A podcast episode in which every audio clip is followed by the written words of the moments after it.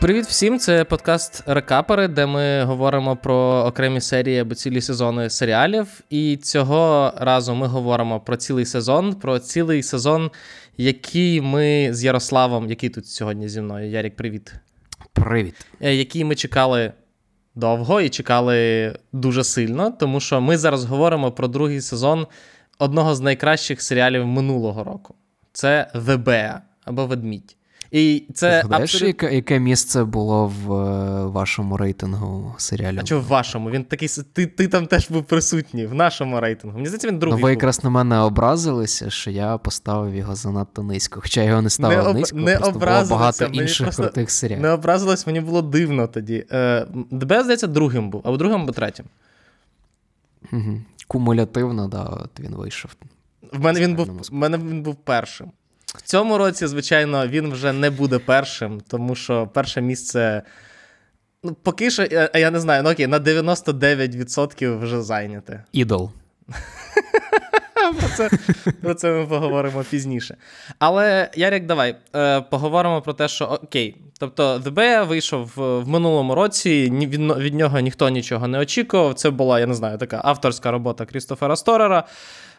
Це було маленьке диво. Він так, реально, він з'явився ні звідки. Стало маленьким дивом, так, абсолютно. Він дуже сподобався критикам, він зібрав хорошу аудиторію, як для себе, як для Hulu. І в результаті отримав другий сезон. І давай так, Ярик, чого ти чекав від конкретно, чого ти чекав від другого сезону? І чого ти боявся з другим сезоном? От я якраз класно, що ми з цього почали, бо через те, що перший сезон «Ведмедя» був таким дивом, який з'явився ні звідки, ми всі такі, ого, чувак, який ніколи не робив серіали, а знімав спешали Бобі Нема і інших крутих коміків, зробив щось дійсно нове, що тримало біля екрану, що сприймалося на багатьох рівнях новим, і плюс дуже класно відкрило цю нову хвилю зацікавлення культурою ресторанів в попкультурі, да, яку там потім продовжило меню, і насправді в кількох серіалах, фільмах це теж продовжувалося. І тому якраз я був дуже радий, що вони анонсували другий сезон, я був радий, що його продовжили, але не знаю, в мене було таке відчуття, можливо, це маленьке диво треба було залишити маленьким дивом. Це ідеальний сезон, ідеальні, скільки там, 7 чи 8 епізодів, і, не знаю, для мене просто були дуже високі ставки якраз через планку, яку поставив перший сезон. Але другий сезон, я запитаю ще тебе, мені цікаво, що ти думаєш, але мені здається, що другий сезон якраз мене переконав в тому, що їм треба було продовжити, що в цьому світі ще дуже багато різних історій, які можна розповідати, і що з цими людьми нам ще хочеться побути дуже багато часу. Я згоден. Я не можу сказати, що я щось чекав від другого сезону. От в мене, напевно, не було, умовно кажучи, часу про це подумати, я намагався про це не думати. І коли вийшов другий сезон, я побачив перші відгуки, які були абсолютно позитивні, подумав, це клас. І головне, що перший відгук, який я побачив, це, здається, на Variety написали, що... чи на Slash Film написали, що «Ведмідь» уникнув проблем другого сезону. Я подумав, ось це, звичайно, гарно. Гарно, що кажуть про це. Я теж перший сезон сприймаю дуже і дуже цілісно. Тобто він був прям закінченим, якби другий сезон не вдався, то можна було б казати, що другого сезону немає, а є перший сезон, є лише перший сезон. І після перегляду другого сезону можу сказати, що так, що добре, що його продовжили.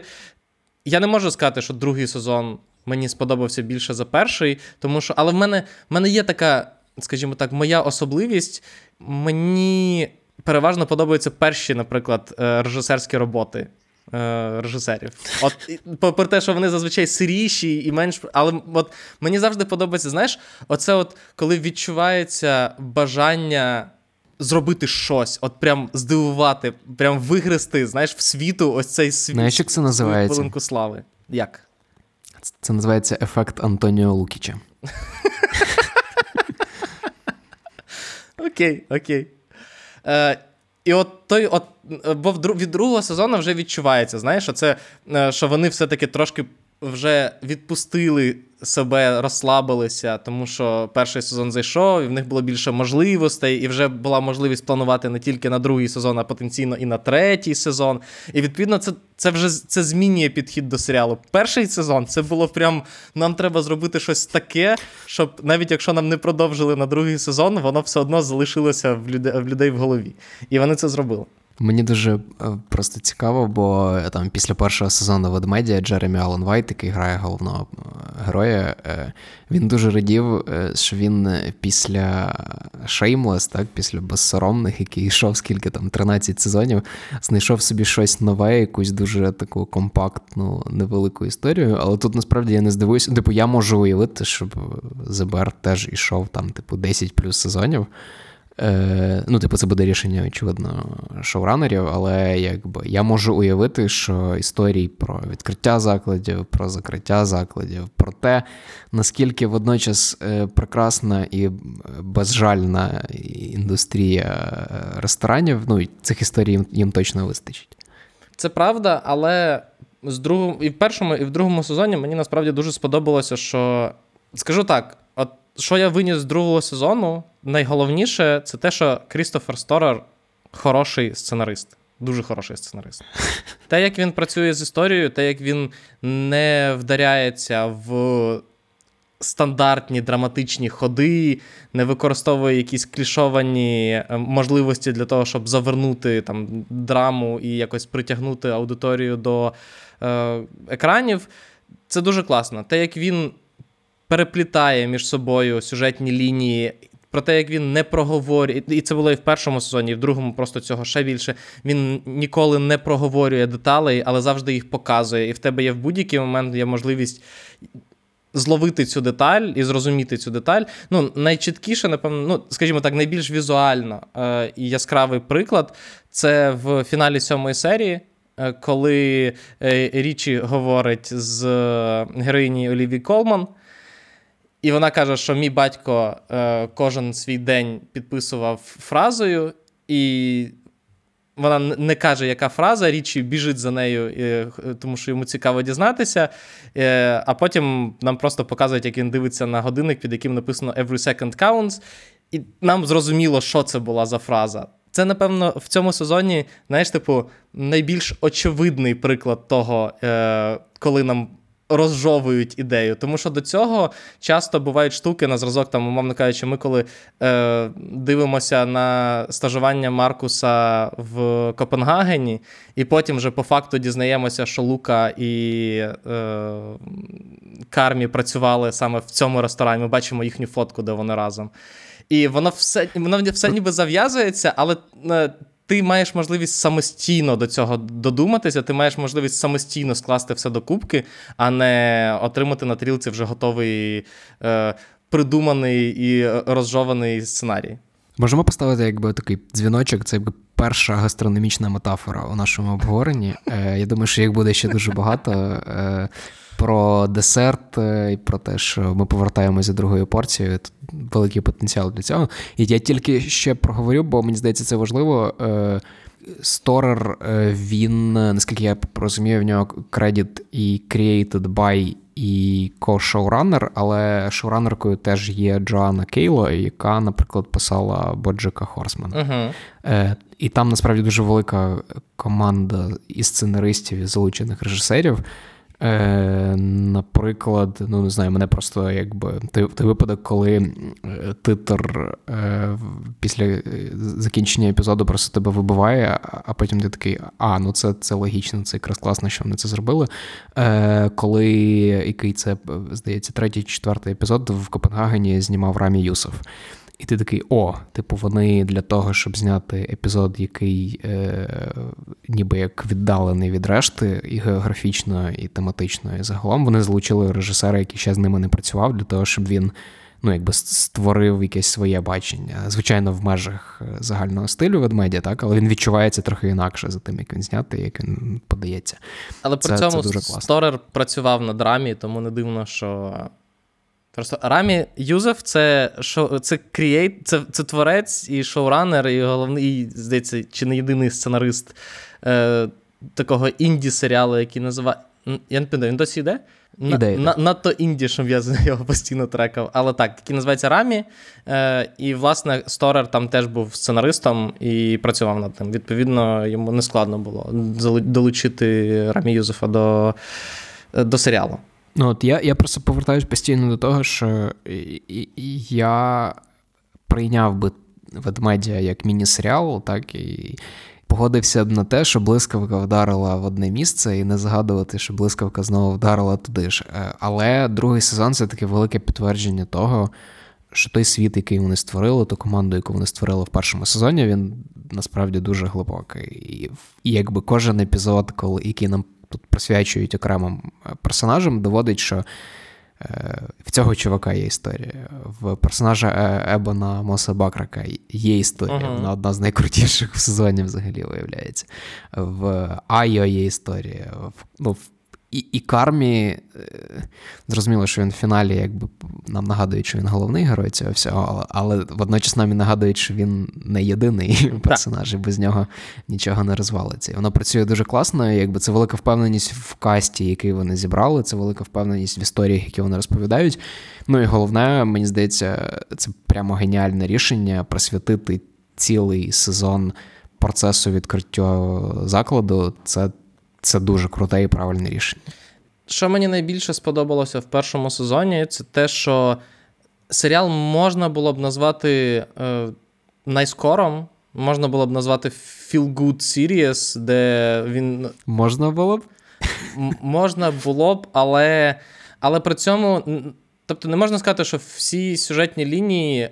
Більшість з них, насправді, абсолютно, скажімо так, я не знаю, гладять тебе по спинці і кажуть, не переживай, дивися, як Маркуса все добре, він молодець, я не знаю, подивися, як в Річі все виходить і так далі. Але при цьому мені подобається, що Сторер якраз, він знаходить місце для драми, але ця драма, знову-таки, знаєш, така не клішована, коли там...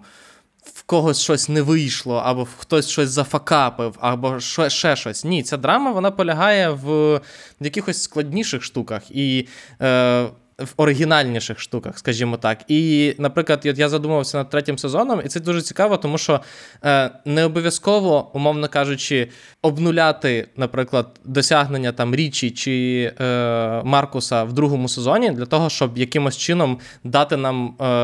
більше інтересу до персонажів, тому що ми бачимо, наприклад, як Маркус суперталановитий кондитер, так. І цілком, і нам не треба показувати, по-перше, в нього буде явно драматична лінія, тому що він буде переживати те, що в нього, скоріше за все, померла мама, як ми знаємо з фіналу другого сезону. І те, що його відшила Айо Едебірі. Так, що його, власне, відшила Сід. Але крім того, просто тут не обов'язково, знаєш, оця класична штука, що, я не знаю, він розчаровується в житті, він починає факапити роботу, і Кармі такий, чувак, тобі потрібно зібратися, він не може зібратися. Цього не потрібно.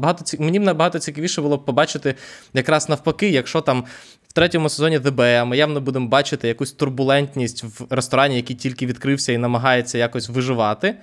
А тут є Маркус, як... А що так буває? Ні, я думаю, просто ти відкриваєш ресторан, тоді все добре, і нічого не несеться, і не провалюється. І тут, умовно кажучи, є Маркус, який суперталант, і йому пропонують місце, я не знаю, там в якомусь ресторані вже надійнішому, скажімо так.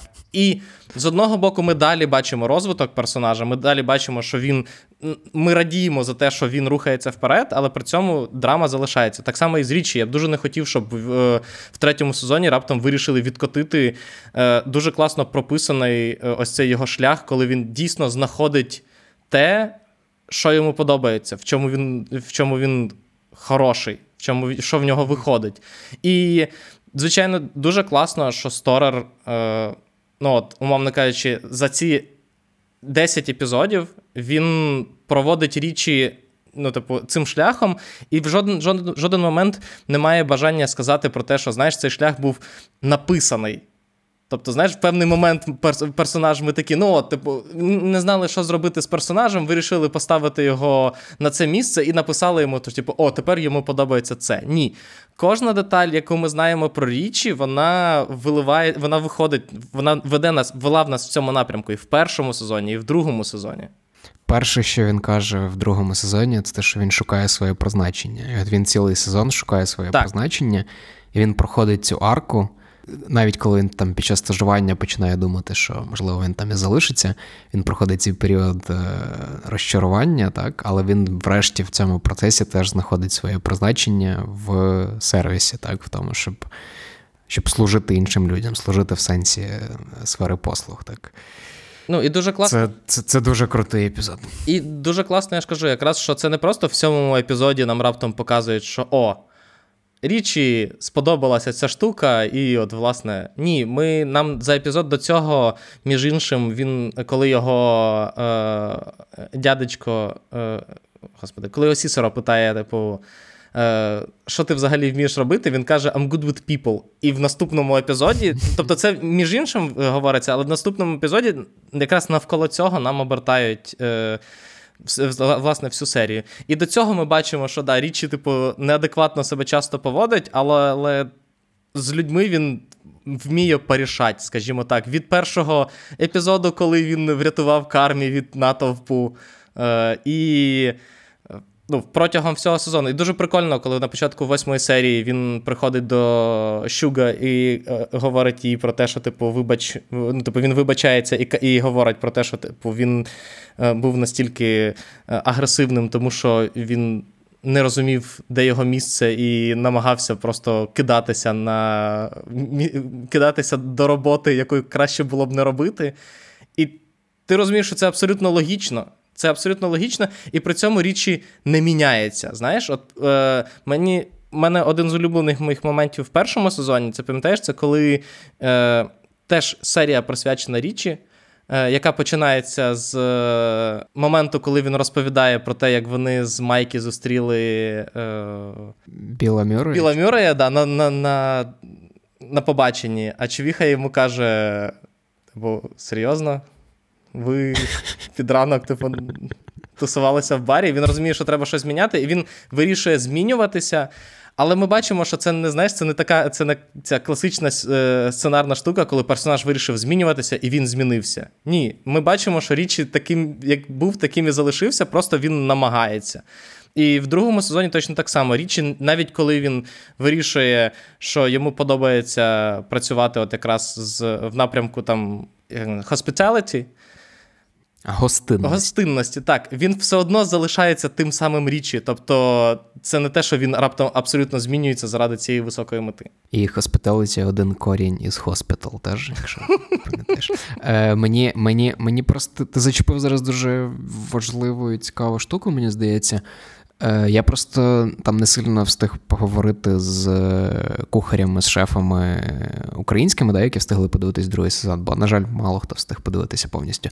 Але от багато хто, при тому, що вони визнають крутість серіалу, якби всім серіал подобається, багато хто звертає увагу на ці штуки, там, умовно, не можна за такі терміни відкрити ресторан такого рівня. Не можна поїхати раз на тиждень на стажування в Копенгаген і придумати 3 страви і вважати, що ти суперкондитер. Хоча багато в Україні хто так робить. Не можна, не знаю, Річі піти на стажування в крутий ресторан і там за тиждень думати, що він стане метр ді, да, в цьому ресторані. Але це не моя думка, я її позичу з прекрасного подкасту The Watch. Там Кріс і Енді теж прикольно про це говорили, і в них все зводилось до того, що там за минулі 10-20 років в серіалах і в попкультурі загалом ми звикли, що умовно фантастика – це там дракони і екранізації Толкіна, а драми – це, не знаю, Breaking Bad, якісь історії про наркотики, про суїцид, про ще щось. Але насправді ці визначення фантастика, не знаю, чи наукова фантастика, чи будь-яка фантастика, це дуже умовні категорії, і це ок, якщо The Bear в цьому, не знаю, професійному розумінні залишається такою фантастичною історією. Тут типу, рівень уваги до деталей і той факт, що вони залучають дуже крутих консультантів, той факт, що в них, Матті Меттісон тут стає не просто консультантом і другорядним актором, а одним з найкращих акторів в другому сезоні, їм дозволяє підходити до цієї індустрії і до змалювання цієї реальності, ну, з такими знижками. І мені здається, що це якраз класно. Якщо це працює драматично, якщо ми вболіваємо за персонажів, і якщо ми звертаємо увагу на всі ці деталі, то чому б і ні, власне? Ну, мене не викидало з цього серіалу, от коли я бачив якісь такі моменти. Навпаки, ти думаєш, вони класно до цього підійшли. Слухай, мені здається, що це навпаки якраз хороше джерело для подальших сюжетних ходів, тому що ніхто ж не говорить про те, що Маркус став просто суперкондитером.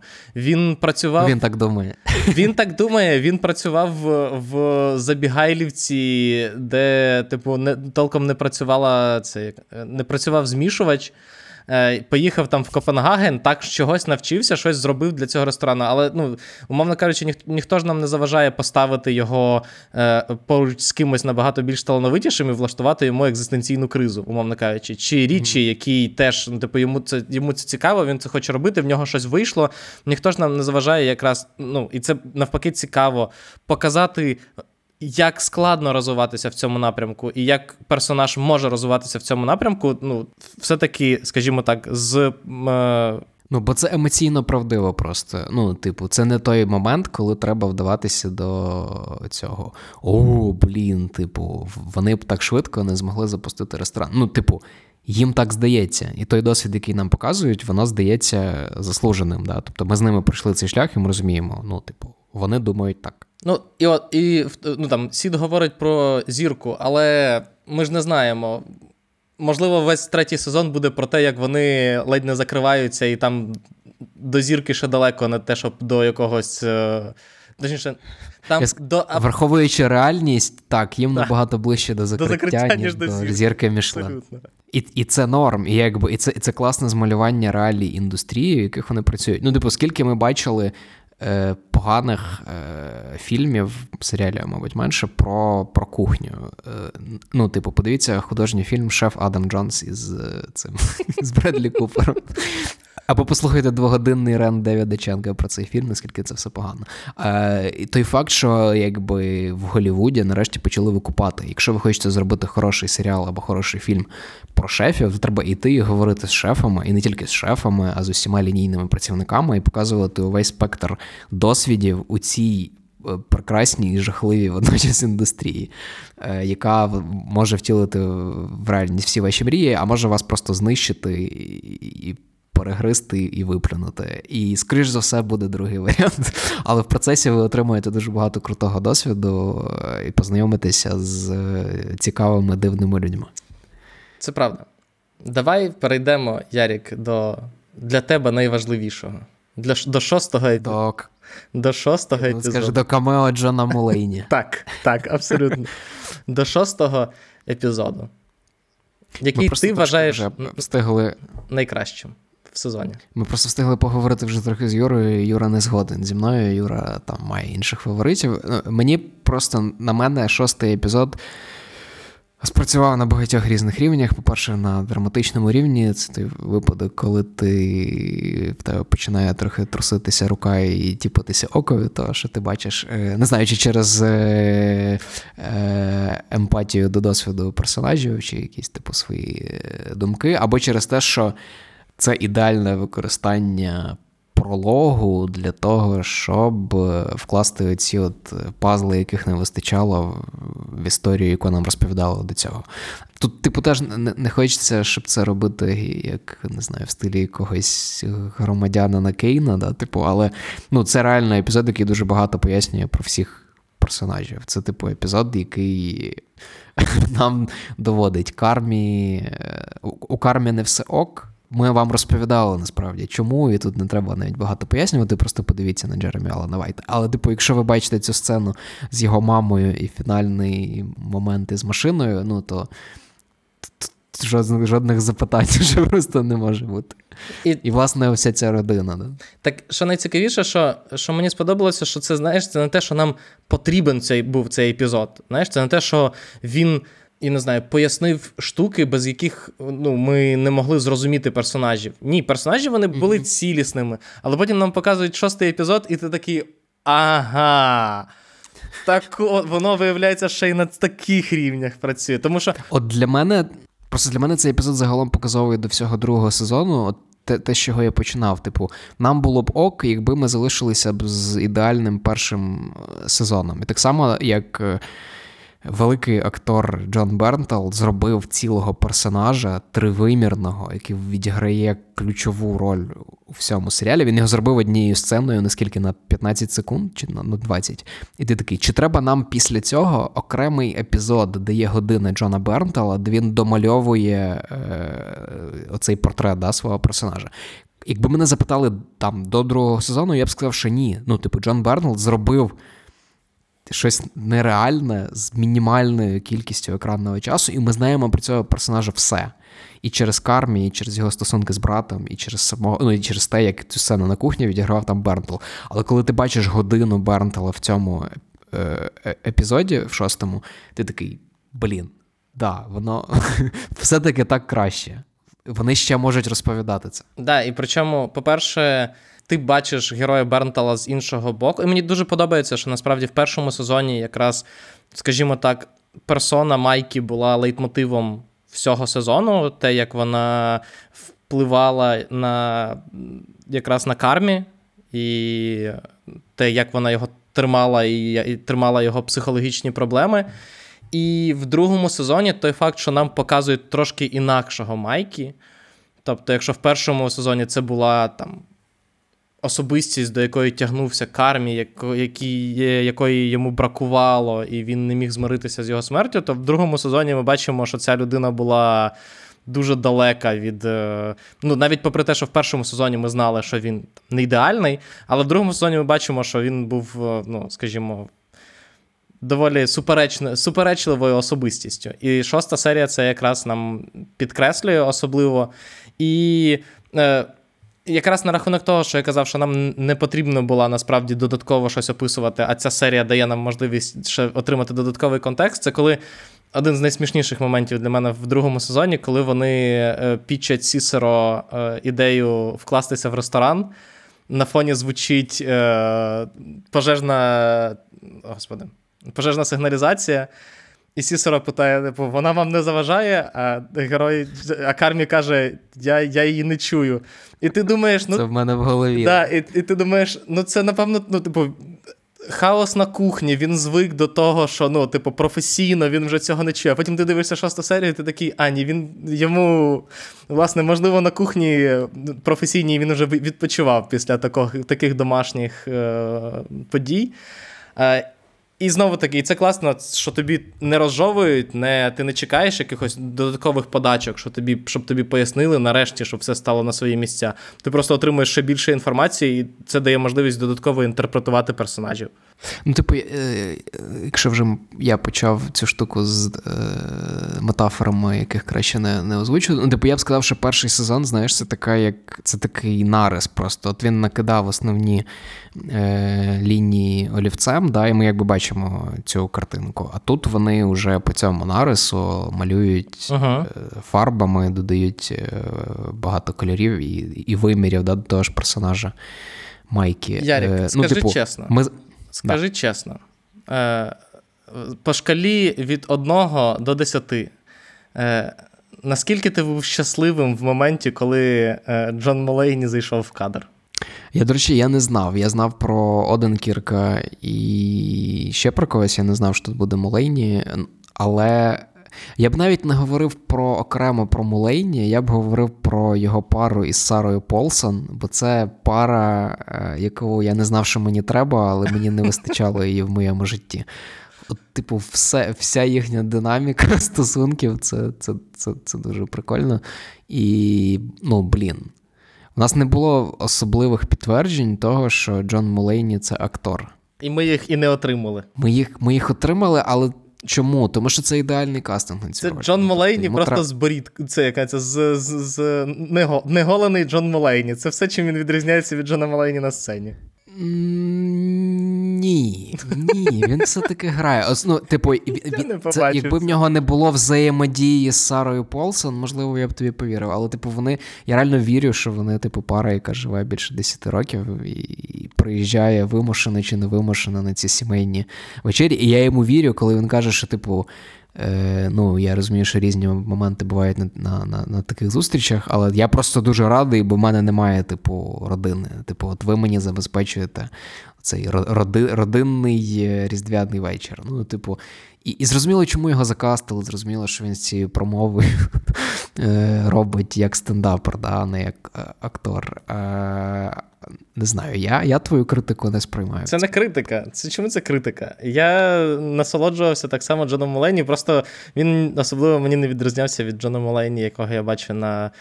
А йому і не треба було. Я ж не кажу, що йому треба було, але... Тому це ідеальний кастинг. Це, ну, типу, я не кажу, що це ідеальна акторська робота, він має забрати всі нагороди, але, типу, той факт, що вони ще вони ж кастять здебільшого акторів, які мають хоча б якийсь стосунок до Чикаго. Ну, типу, Мулейні це ж теж людина з Чикаго. Uh-huh. Типу.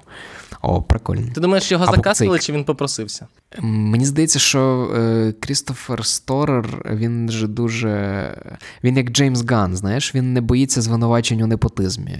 Тут в Сторера одна з найцікавіших ролей, він же дає своїй дівчині Гілліан Джейкобс, яка з'являється вперше в другому сезоні. Тут згадки Бо Бьорнема, да, як одного з гостей ресторану, да. Тому, ну, типу, як у випадку з Ганом, якщо воно працює, то ніхто не буде звинувачувати тебе в кумівстві. Це правда, але Джеймі Лі Кертіс, звичайно, грає набагато виразніше за Джона Мулейні. Я чув, до речі, різні реакції на гру Джеймі Лі Кертіс. Я знаю, що багатьом не сподобалося. Я скажу чесно, я не впізнав її, ну там аж до кінця 6-го епізоду. Я ще з Клеверами говорила з Тавією. Вона така, блін, а хто це? Я такий, блін, вона... Типу, це як я сказав, що це як Джеймі Лі Кертіс тайп, а потім виявили, що це і є Джеймі Лі Кертіс. Тут ще цікаво, я просто бачив тейк, що от, типу, комусь не сподобалося, як грала, як з цим надривом, да, грала Кертіс. Мені якраз здається, що воно працює і загалом як персонаж, і через те, що, ну, по-хорошому, ми сприймаємо цю героїню крізь призму її дітей. Да? Все одно це, типу, з оптики uh-huh. Кармі і з оптики його сестри. І виходить, що, ну, от вони її так бачать. Ну. Я можу сказати, що я розумію, чому гра Джеймі Лі Кертіс може не сподобатися, тому що вона дійсно така over the top, надмірна, але... Скажімо так, мої психологічні травми на неї відреагували. І я думаю, що тут важливо скоріше це. Тому що якщо ваші психологічні травми, вони в якомусь іншому вимірі знаходяться, то ви подумаєте, що та ну, це якась щось таке надмірне. Ні. Мої психологічні травми дивилися на це і стресували на рівні 100%. Тому що, да, це, звичайно, тут... Ну, я не заперечую в тому, що шоста серія класно знята. Класно написана, класно зіграна, і дуже прикольно, що вони туди зібрали таку кількість камео, що просто кожна поява людини в кадрі, і ти такий, о, Джон Мулейні, о, Джеймі Лі Кертіс, о, Боб Оденкерк, о, Сара Полсон. Але це не здається як станд-кастінг, ну, типу, це кожен з акторів в принципі, він виписаний під цей типаж. Ну, просто вони можуть собі дозволити. Типу, Сторер може зробити ботл-епізод, пролог-епізод, фактично знявши окремий інді-фільм, який, типу, в паралельному всесвіті катався би по Санденсах. І... А просто він зараз у 23-му році змушений загортати це в оболонку серіалу, ховати його в 6-му епізоді, відділеному від основної лінії. От, просто... Це класна серія, і вона класно зроблена, але для мене вона просто, скажімо так, я не знаю, надто сильно старається. Надто, ну, якщо сприймати як окремий фільм, абсолютно. Але знову-таки, мені насправді перший сезон The Bear в тому числі дуже подобався тим, що вони не виходили за рамки 30-хвилинної серії. і це їх тримало докупи, це змушувало їх щось прибирати, десь пришвидшуватися, десь забезпечувало додатковий стрес, і ці рамки дуже класно працювали. В другому сезоні вони вже почали за них вилазити, і навіть не в більшості, а це завжди було потрібно. Тобто я не можу сказати, що цю серію, там, півсерії можна вирізати без взагалі жодних проблем. Але це все одно вже трішки не те.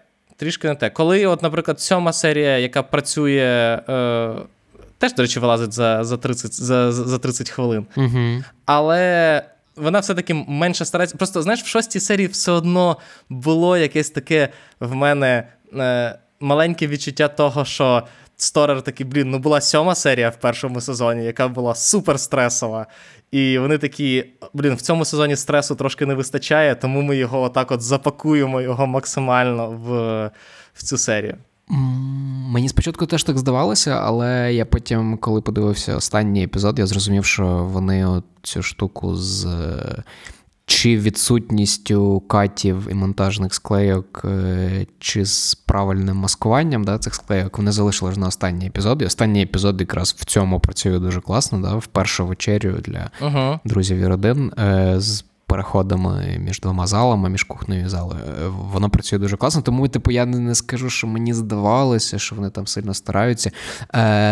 І плюс, мені здається, що тут функція важлива, бо в 6-му епізоді було важливо нам побути з цими персонажами, і я можу зрозуміти, чому виправдано, що вони зробили цей епізод довшим, бо треба було просто, по-перше, познайомити з багатьма персонажами, по-друге, відтворити оце відчуття нескінченної різдвяної вечері, яке зазвичай тягнеться дуже довго. Не знаю, тому в мене цих запитань не було. Все одно 6-й епізод тепер в мене однозначно в топі найкращих різдвяних епізодів ever. Не впевнено, чи я захочу кожного року його на Різдво передивлятися, але точно. Це багато точно каже про твоє Різдво і про твоє я життя. Дуже люблю Різдво. Але я ж кажу, в тому то і справа. Той факт, скоріше, що я не хочу його передивлятися, більше говорить, але з точки зору, саме якості, звичайно, це дуже крутий епізод. Тобто твій улюблений епізод який? 7-й? 7-й епізод, він... Тому що ти Свіфті. Бо я Свіфті, тому мені сподобався. 7-й епізод, він... перше, він легший, по-друге, він дуже класно написаний і класно розкриває річі. Мені дуже сподобалося, як вони його вивели в цьому сезоні і як вони це зробили, особливо в 7-й серії. Я був просто дуже задоволений, дуже щасливий, взагалі не стресував. Мені було суперкомфортно, я так ніби бахнув, заспокійливого і просто кайфував. Ця сцена, коли він в машині їде, під Тейлор Свіфт, коли він on top of the world, йому здається, що він знайшов своє нове призначення, він залишиться працювати в крутому ресторані, і тоді, очевидно, все розвалюється. Але це теж такий флекс, нам треба на ключову роль, на роль шефа, якась хороша акторка. Давайте візьмемо найкращу акторку, яка взагалі зараз є у світі. Олівія Колман, ти зайнята? Слухай, приїдь і зроби цю сцену. Враховуючи, що Віл Полтер ледь не падав в ноги до Крістофера Сторера, вмовляючи його взяти його в камео, то в мене є така підозра, що в Крістофера Сторера, він відкриває месенджер, і в нього окрема папочка з діалогів, куди він просто скидає всіх, хто пише з запитаннями, а що там, на 3-й сезон там є якась роль, щоб я буквально, мені там на 10 секунд мені буде ок.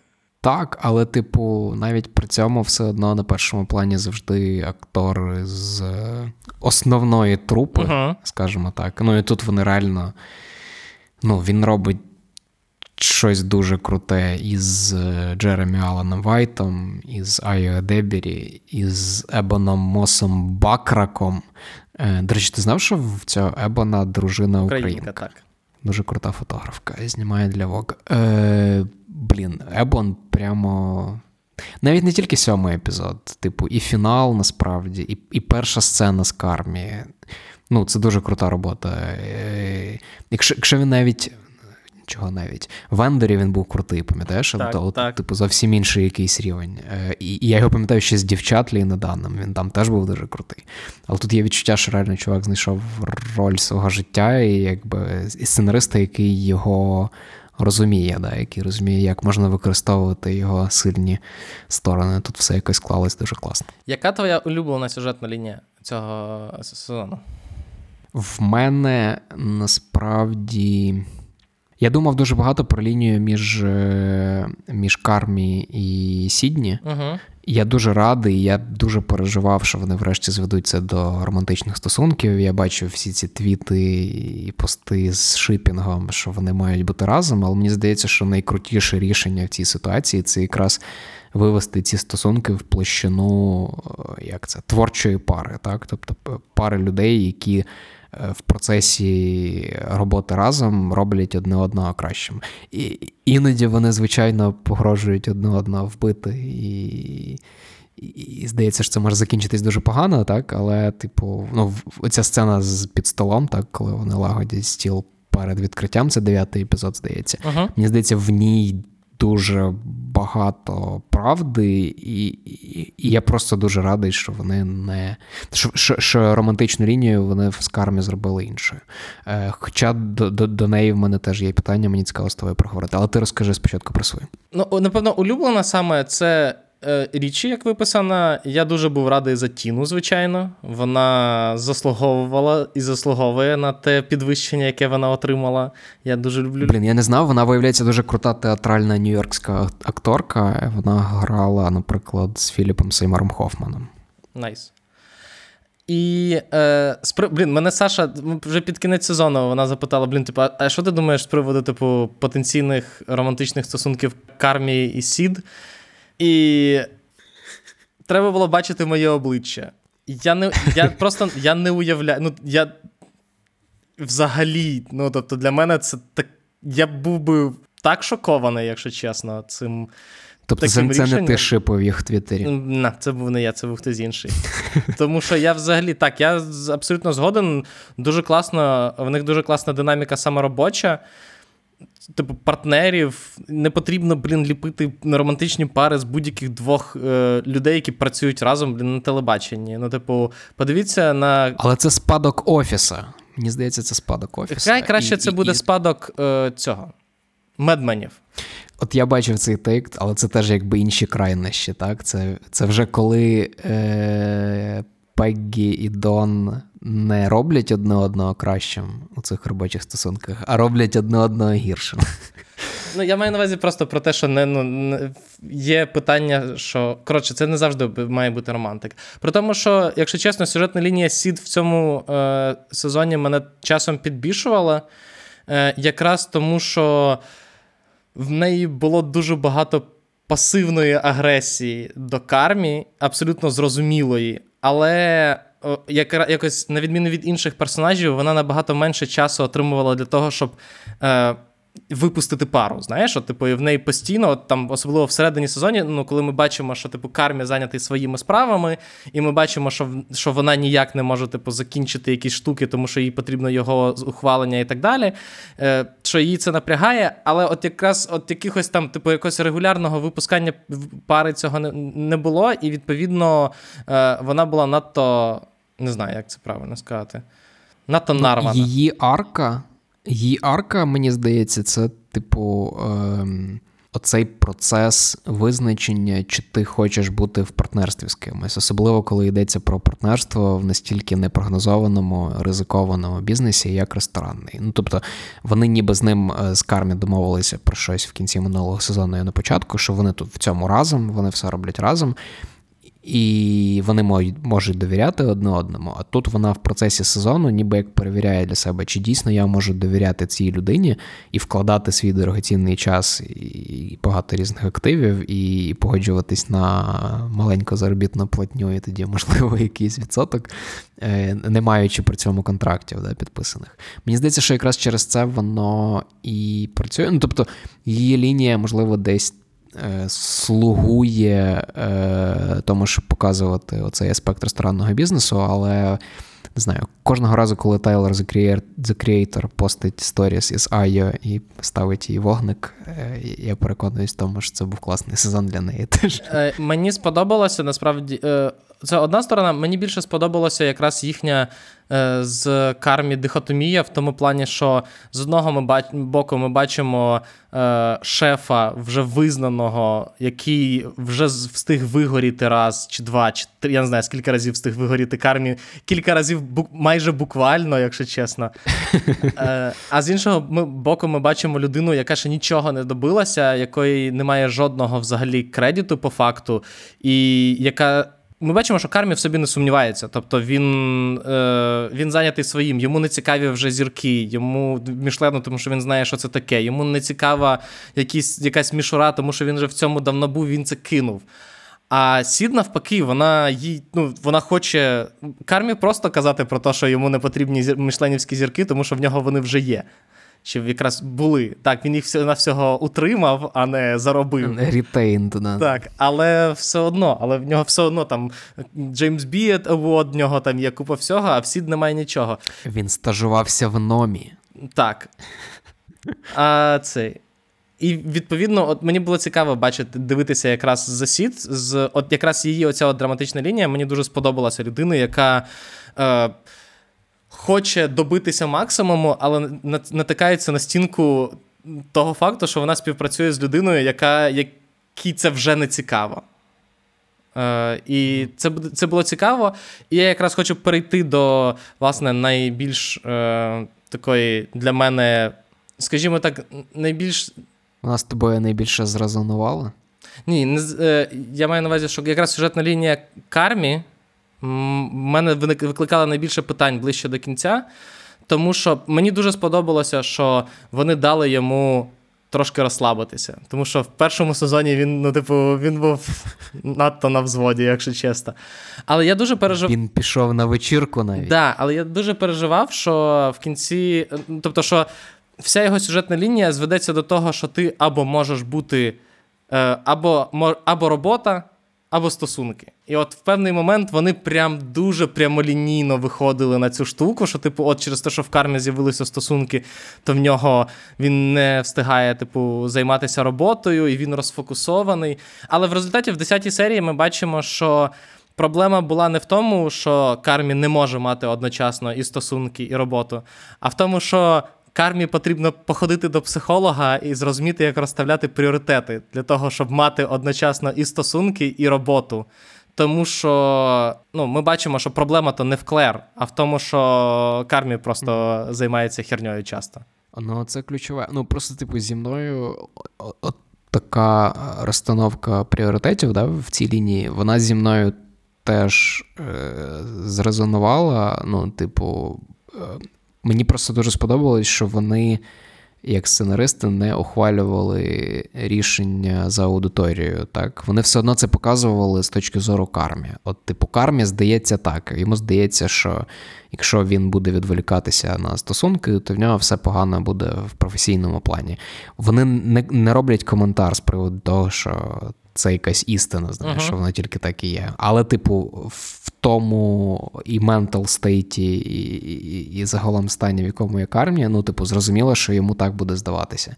Бо кожну хвилину, яку він не витрачає на відкриття ресторану, він ніби втрачає, йому здається. Але, розумієш, цікаво, що йому не протиставили, а те, що Клер, з якою він зустрічається, вона лікарка, причому цього... Як вона називається?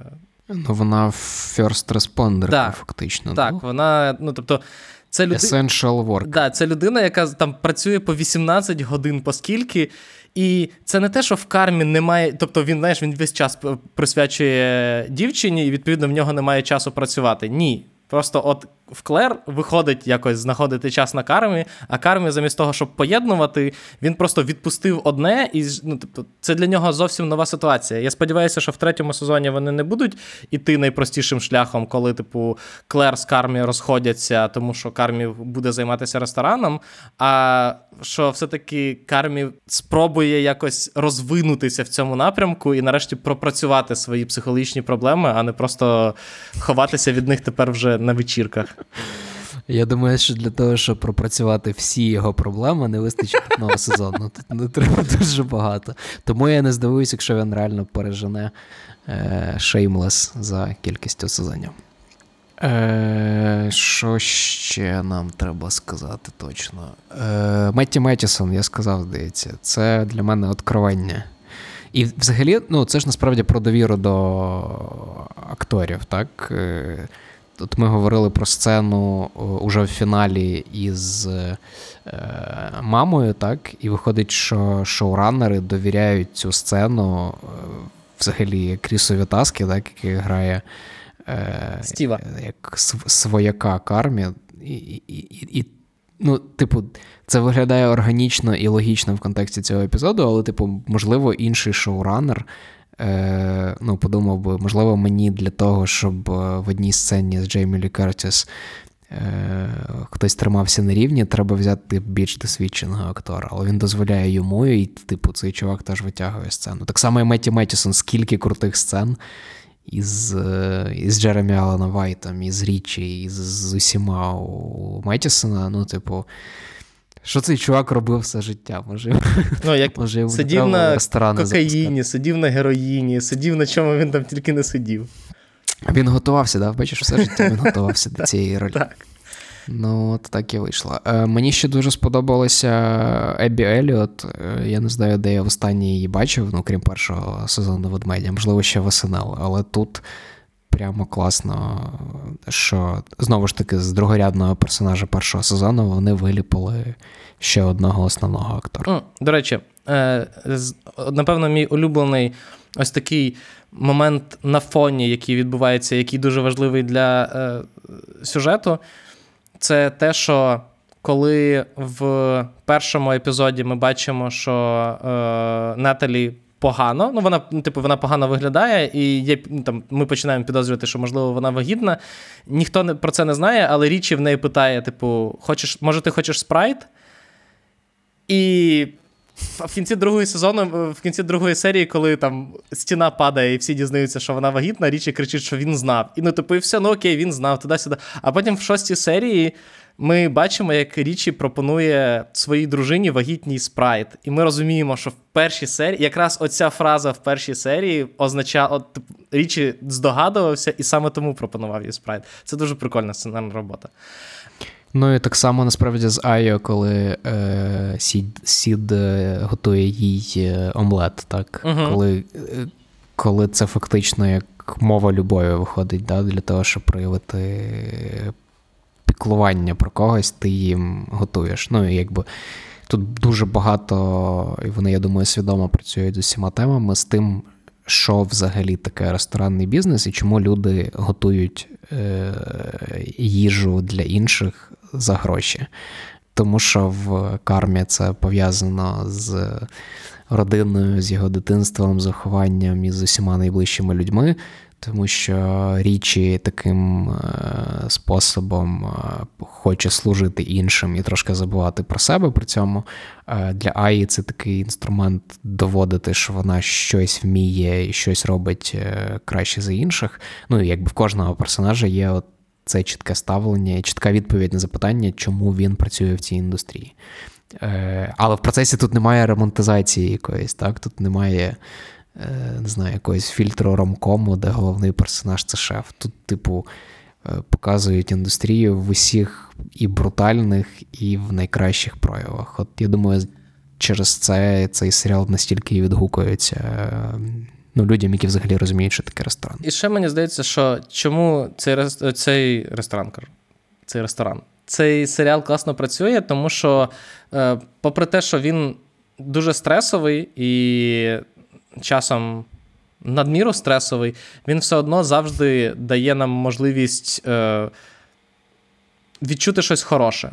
І от якраз, знаєш, оце катарсис після стресу, який відкриває в тобі якісь, не знаю, позитивну рису персонажів або показує якийсь там позитивний розвиток, він дає можливість не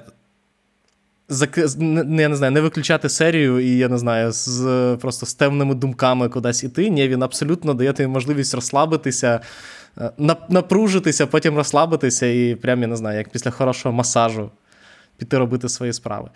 Але найголовніше... Бо це життя, і в цьому якраз найбільше правди. Я хотів, що щось... Я ще щось скажу, але ти дарма зараз це сказав. Цією фразою треба було закінчувати подкаст. Ні, скажи. Я скажу, що в «Ведмеді» найцінніше це персонажі. І дуже класно, що творці серіалу, по-перше, зробили таких персонажів, по-друге, це розуміють, і по-третє, всіляко розвивають цей факт. І тому, якого персонажа ти не взяв, вже після другого сезону, там від, я не знаю, Кармі, який отримав найбільше часу, до Ібри, який в другому сезоні отримав дуже класну арку, яка майже без слів, по факту, і там буквально в кілька хвилин на весь сезон. Той факт, що цей серіал настільки довіряє своїм персонажам, і от якраз сцена не Стіва, а Піта з мамою в фіналі, mm-hmm. це якраз ілюструє. Цей серіал настільки довіряє цим персонажам, що він окремі серії просто їм віддає і каже, я знаю, вам буде цікаво дивитися на цього персонажа. І ти такий, це правда, нам цікаво дивитися на цього персонажа, хоча б здавалося, нічого такого не відбувається, але... Ці персонажі, вони різні, вони багатогранні, вони глибокі, і за ними дуже цікаво спостерігати, і дійсно потенціалу для того, щоб, я не знаю, дати нам ще сезон 2 цікавого серіалу є. А далі треба закриватися. Далі треба брати приклад з Джесі Армстронга і закриватися. Просто тому, що щоб було відчуття того, що пішли на піку. Да, це теж до обговорення, десь бачив теж в соцмережах, який останній драматичний серіал, з таких знакових, де ти вболівав за головних героїв. Це насправді дуже важко, коли ти починаєш згадувати, не знаю, Breaking Bad, Mad Men, Soprano, Better Call Saul. Хоча я знаю, що ти за Кендала топив, Ярік, от скажи, то за Кендала ти топив до останньої хвилини. Ні, я топив, але це ж було... ти не хотів, це скоріше емоційна прив'язаність. Ти не хотів, щоб в нього все вийшло? Як ці футболки зараз. They hate to see baby boss succeed. Де порівнюють Кендала із... не буду продовжувати. Я просто про те, що це рідкісний випадок, коли ми реально тримаємо кулачки за персонажів. Окей, формально це комедійний серіал за якимись дивними критеріями американської професійної системи з гільдіями і нагородами, але, ти реально бажаєш їм... кращого. Так, і така зараз рідкість, насправді. Так, і що найголовніше, і сценаристи не бачать в них інструмент для того, щоб нам підкинути драми, я не знаю, зробивши когось раптом ні з того, ні з цього алкоголіком, чи, я не знаю, ще щось типу такого, а розуміють, що ці персонажі класні, і що нам цікаво стежити за їхніми злетами і падіннями, а не за стрімким падінням вниз з кожним сезоном. Про алкоголіка ти згадав, і просто я, наприклад, не знав, що буде Мулейні, але я знав, що буде Алекс Моффат, який пішов за СНЛ кілька років тому, і його лінія, коли він просто пройобується в фіналі і каже, що він краще працює на наркотиках. Але, до речі, це прекрасно. Знову таки, комедійних моментів вистачає, тому що цей момент, коли Маркус такий, мені здається, мені потрібно тебе звільнити, але я піду уточню, і такий, крек. Такі, я не знаю, можливо, звільнити? Да, звільнити, звичайно. Окей. Да. Це дуже... Коротше, це хороший серіал, да, все-таки, Юра? Так. Ми повернемося до цього твердження, Ярік, в грудні цього року, я сподіваюся. Якщо все буде добре. Ми з тобою, з Микитою, сядемо і вирішимо, наскільки хороший цей серіал порівняно з рештою серіалів цього року. Але в мене він поки... чітко на другому місці прописався. На першому вакантному місці мого списку в цьому році. Він поки прописаний. Думаю, що на цьому все? Ярік, все сказав? І ти одразу ж зернув обговорення «Ідола», натякнувши на перше місце в своєму списку. Просто я вже додивився на цей момент, а Юра ще ні. Він ще не знає, що на нього чекає в фіналі.